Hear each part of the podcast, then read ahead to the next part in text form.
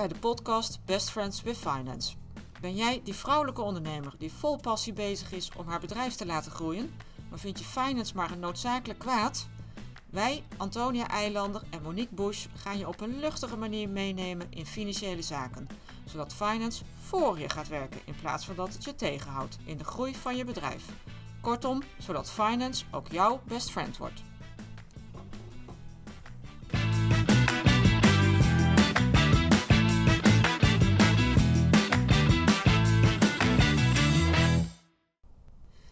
Wat leuk dat je weer luistert naar onze podcast. Antonia en ik hadden vorige week onze vuurdoop qua podcast. En ons is het heel goed bevallen, dus wij gaan weer lekker mee verder. Vandaag gaan we eens wat dieper in op het werk van Antonia. Antonia zit hier naast mij. Hartstikke leuk dat je, dat je weer in de podcast uh, zit. Je had het vorige keer over debiteurenbeheer. Dat is een begrip eigenlijk wat iedereen wel kent. Maar wat bedoel je daar nou precies mee? Kun je dat nou eens wat verder uitleggen? Ja, tuurlijk. Hartstikke leuk uh, om ook weer, uh, weer hier te zijn. Weer gezellig een nieuwe podcast opnemen. Ja, debiteurenbeheer. Heeft, heeft qua reputatie een beetje te lijden gehad uh, tijdens het Jiskevet tijdperk. de, de, de, de, afdeling debiteuren, crediteuren, die, die staat altijd heel mooi op de kaart. En dat is wel grappig, want eigenlijk is die die afdeling met die mensen die, dat, uh, die daar de hele dag een beetje mee bezig zijn, die bestaat al lang niet meer. Tenminste, in de meeste bedrijven is het geen gecombineerde afdeling meer. Sommige bedrijven hebben nog wel een hele grote afdeling debiteurenbeheer. Maar dat is dan ook echt alleen maar debiteurenbeheer wat daar uh, gebeurt op zo'n afdeling. Maar heel veel vaker is het inmiddels tot iets verworden wat er even een beetje bij gedaan moet worden. Nou, debiteurenbeheer aan, aan definitie hangt een beetje samen met dat het niet meer zo'n vast, vaste vorm heeft als uh, beroep. Dat het definitie eigenlijk overal een beetje verschillend is in de finesses. Aan de basis is het natuurlijk overal gewoon hetzelfde. Debiteurenbeheer. Je beheert de debiteuren. Met andere woorden, jij belt achter de facturen aan die al betaald hadden moeten zijn. En die facturen uh, die worden uitgestuurd met een factuurdatum. Ik zal ook eventjes wat, uh, wat begrippen tackelen, want ik merk dat als ik, als ik één keer begin te praten over debiteurenbeheer en over mijn vakgebied, dat er soms nog wel eens wat, uh, wat mensen op blanco gaan, omdat ik dan allerlei begrippen rondstrooi die voor mij dagelijks kost zijn, maar voor lang niet iedereen dat dat hetzelfde geldt. Dus nou ja, factuur, factuurdatum, dat, dat, dat spreekt eigenlijk wel voor zich. Dat is gewoon de datum dat je factuur verstuurd is. Je hebt het dus over die facturen en je wil ze dan gaan nabellen op het moment dat ze vervallen zijn. En de factuur vervalt op de vervaldatum. Uh, en de vervaldatum is eigenlijk niks anders dan de factuurdatum plus de afgesproken termijn hè, de afgesproken periode die een klant heeft om te betalen. En dat is dan de betaaltermijn.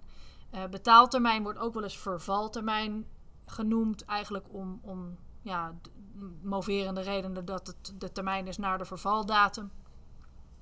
Maar je hebt dus, als je het chronologisch op de, op de tijdslijn wil zien, heb je dus een factuur die verstuurd wordt op de factuurdatum. Dan gaat de betaaltermijn in van 30 dagen, 45 dagen, 60 dagen, soms nog veel langer.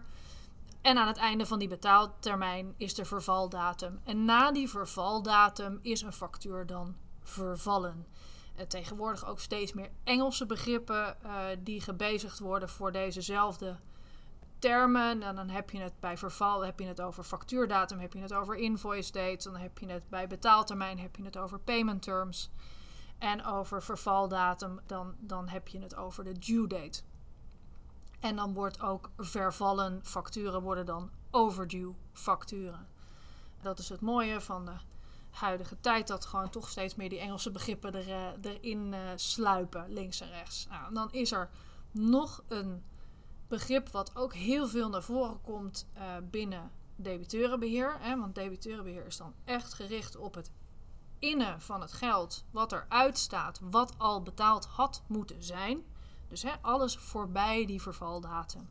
Alle facturen die gewoon te laat zijn. En dat laatste begrip waar ik net aan refereerde, dat is dan DSO. En dat hoor je dan ook heel vaak voorbij komen. Ehm, DSO staat voor Days Sales Outstanding. En dat is een definitie daarvan is eigenlijk niks anders dan zolang als het duurt tussen het maken van de factuur, dus het uitsturen en het creëren van de factuur, en het moment dat het geld op de rekening staat. Dat is wat DSO moet verbeelden.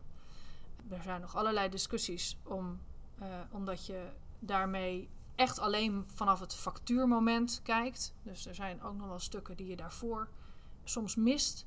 Maar DSO staat voor het tijdsverloop tussen de factuur die eruit gaat en de, uh, het moment dat het geld op de rekening staat. En dan kom je eigenlijk al, als je uh, die DSO dus wil beïnvloeden, uh, speelt bijvoorbeeld betaaltermijn ook een grote rol.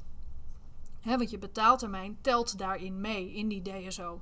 Dus als je die DSO naar beneden wil, dan moet je soms ook je betaaltermijnen verkorten die je geeft aan je klanten.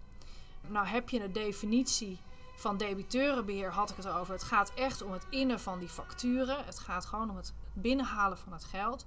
Dus als ik het dan nu begin te hebben over DSO, betaaltermijnen verkorten en dat eigenlijk allemaal meenemen in het proces van het debiteurenbeheer, dan ga je het veel meer hebben over credit management.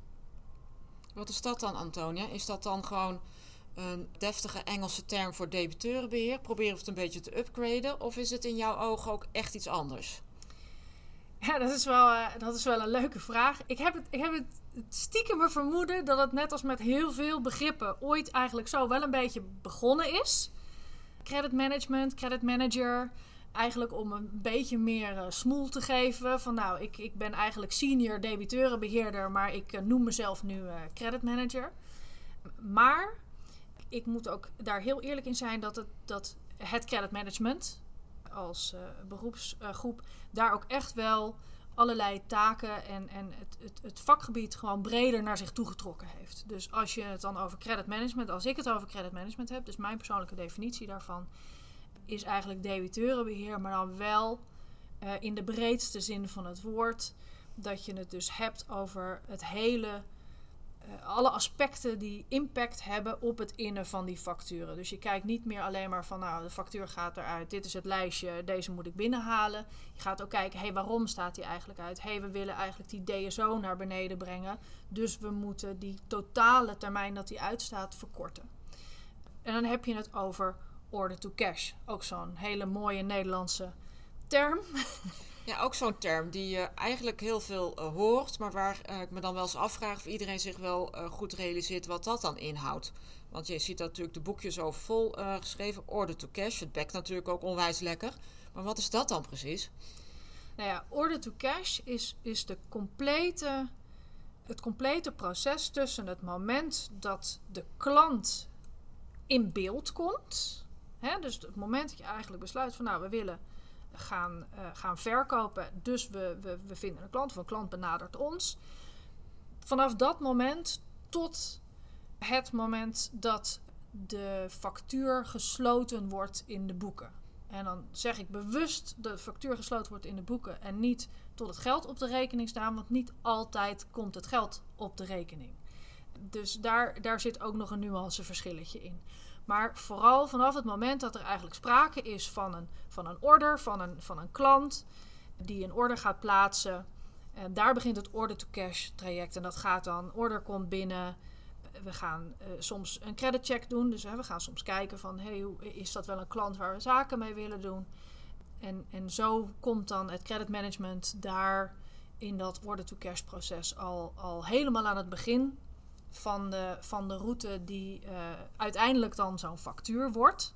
Want je hebt, het wordt dan ook vaak, order to cash wordt wel vaak onderverdeeld in order to invoice en invoice to cash.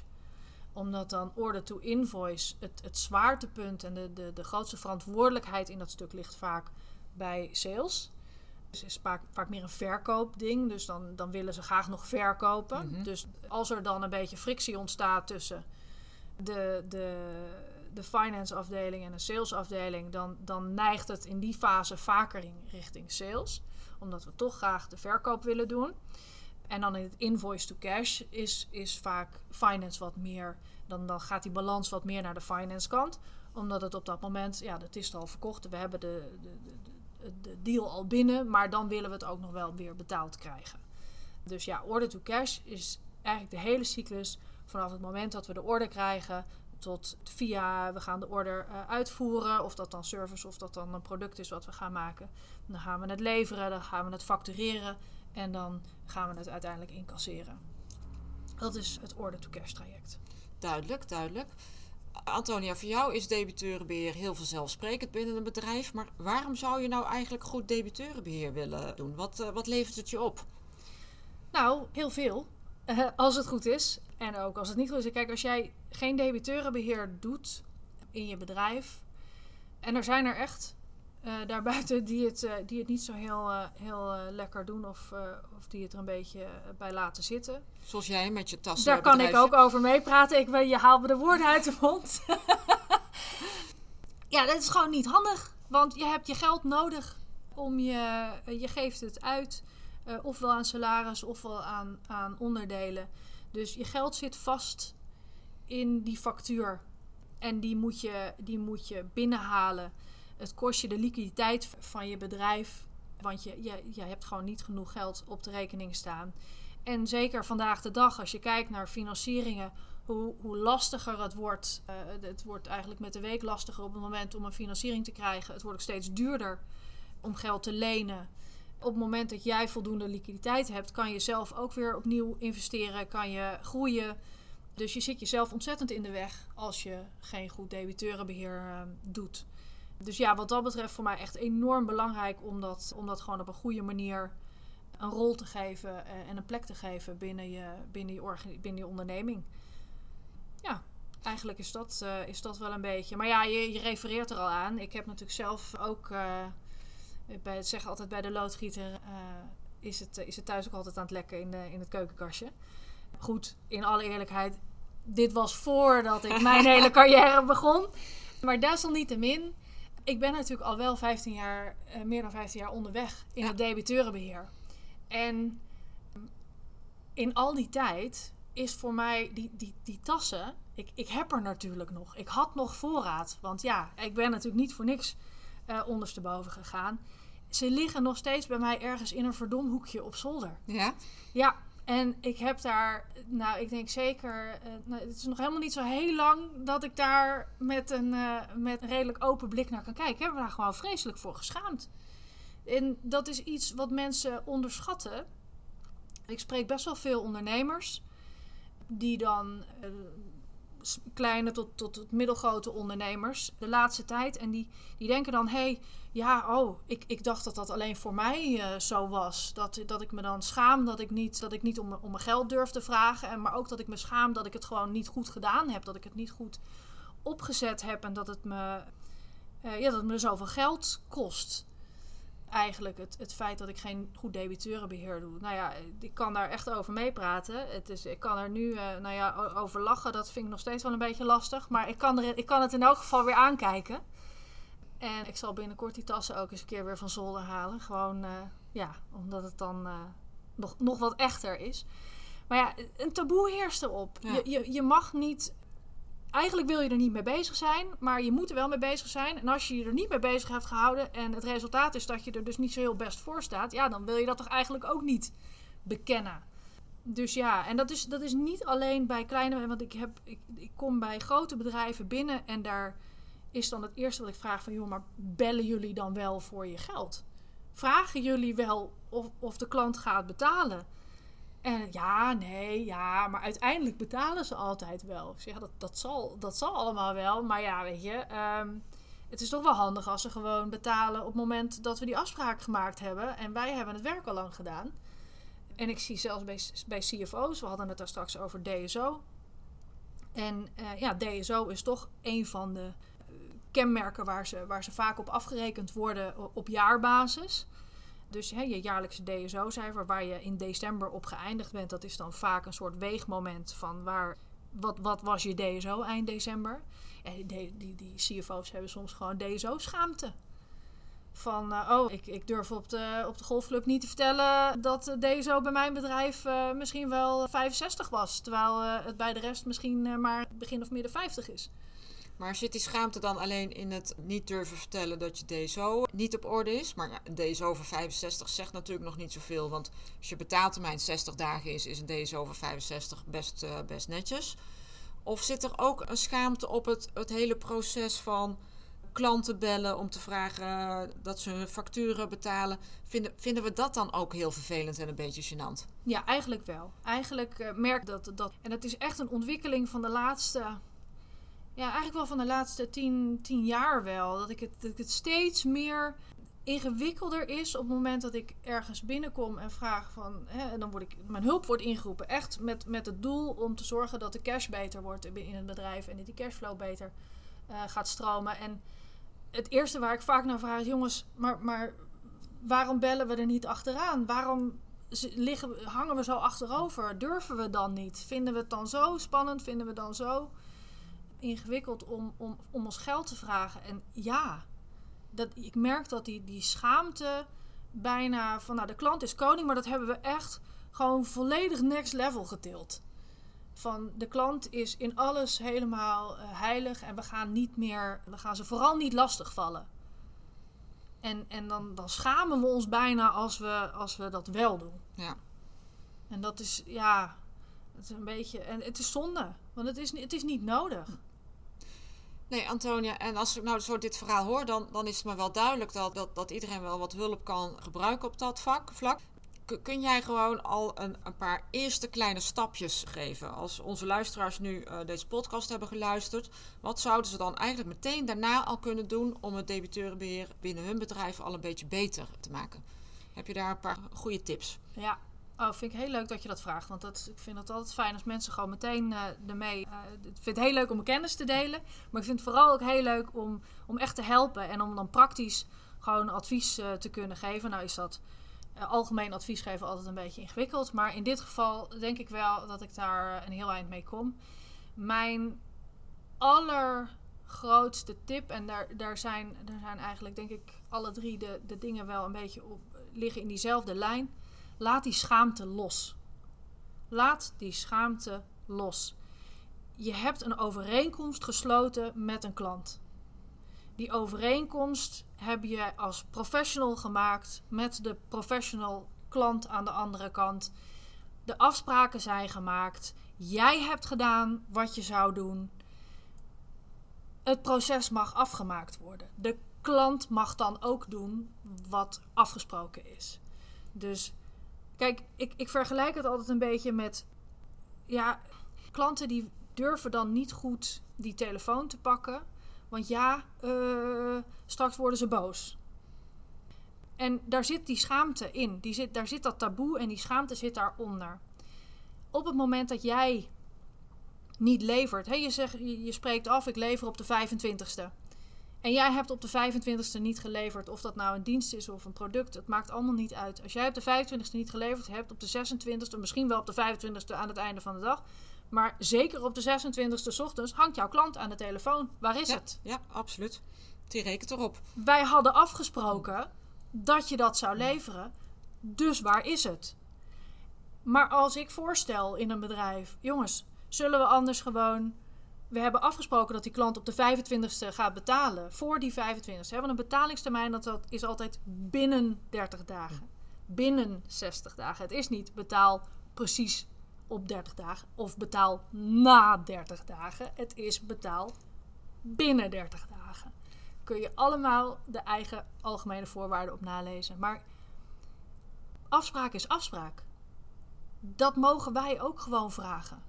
Jij mag bellen naar je klant als je op 25 die factuur vervalt en ze hadden moeten betalen. Mag jij op de 26e best bellen en vragen: hey, ik zie het nog niet. Je hoeft niet meteen met gestrekt been erin te gaan. Maar je kan wel bellen en vragen: hey, ik zie het nog niet op mijn rekening. We hadden toch een afspraak. Ja. Eigenlijk niks anders dan die klant die belt als jij niet op tijd levert. Niks anders dan wat er andersom gebeurt. Maar op de een of andere manier is het, is het vanaf de klantzijde naar ons ontzettend geaccepteerd dat dat gebeurt. Daar houdt iedereen rekening mee en geeft de klant volledig gelijk. Maar op het moment dat, dat jij gaat bellen voor je geld, een dag nadat het. Ja, maar dat kun je niet, dat kun je niet vragen. Ja, ik zou niet weten waarom niet. Duidelijk. Daar zit een taboe en een schaamte op, is gewoon niet nodig. Heel duidelijk. Dat is één. Schaamte loslaten. les 1, schaamte loslaten. Les 2, zorg voor inzicht. Draai eens een lijstje uit van je openstaande facturen. Hoeft niet alleen maar vervallen facturen zijn, kunnen gewoon al je uitstaande facturen zijn. Kijk eens naar. Kijk eens naar wat de betalingstermijnen zijn. Kijk eens of dat allemaal ongeveer gelijk loopt. Kijk eens wat er uitstaat, wat er al betaald had moeten zijn. Zorg dat je weet waar je staat. Ken je cijfers. Zorg dat je niet je kop in het zand steken. Je kop in het zand steken uit schaamte of omdat je denkt: oh, ik laat het maar eventjes, uh, laat het maar even liggen. Dat is gewoon niet handig. Dus en daar kun je meteen mee beginnen. Je kan met het eerste punt kan je meteen, je kan met dit punt ook meteen beginnen. Draai nu een lijstje uit en ga eens kijken waar je staat. En het laatste is proactiviteit. Daar zit ook een ontzettende schaamtedrempel op. Met proactief bedoel ik bel eens een grote factuur naar. Als jij normaal altijd facturen verstuurt van 1000 euro en je hebt één klant die een, ineens een factuur van 10.000 euro heeft, omdat hij een grotere order heeft, omdat hij een grotere opdracht heeft gegeven aan jou. Er is helemaal niks mis mee om als je die factuur hebt verstuurd en je hebt 30 dagen betalingstermijn, om dan na twee weken eens een keer te bellen en vragen: Hey, heb je die factuur ontvangen? Is alles in orde? Ben je tevreden met wat we geleverd hebben?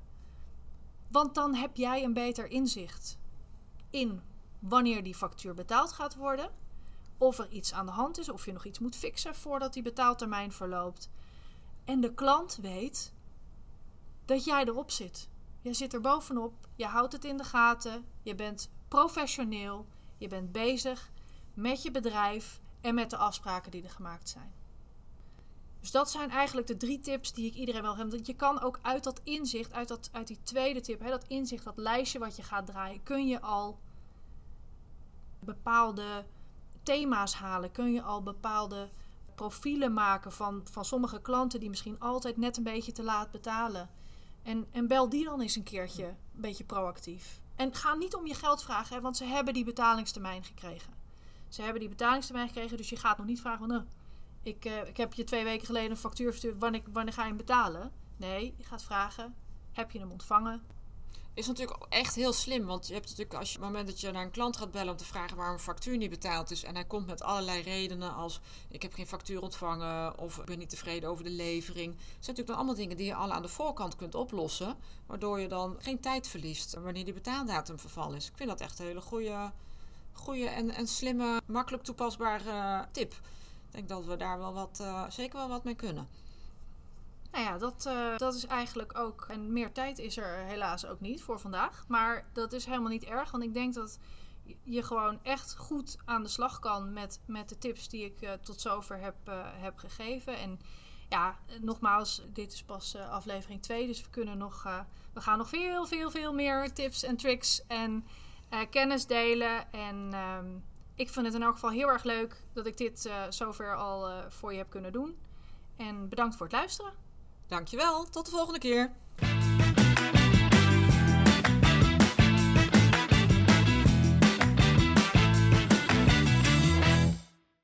Dankjewel voor het luisteren naar onze podcast. Dat vinden we superleuk. Als je onze podcast waardeert, zou je ons dan een review willen geven in de podcast-app. Dat kan door bijvoorbeeld 5 sterren te geven in Spotify. Daar zijn we blij mee en zo wordt onze podcast beter vindbaar voor andere vrouwen. En vind je het leuk om contact met ons op te nemen? Dat kan dan via LinkedIn. Tot de volgende keer.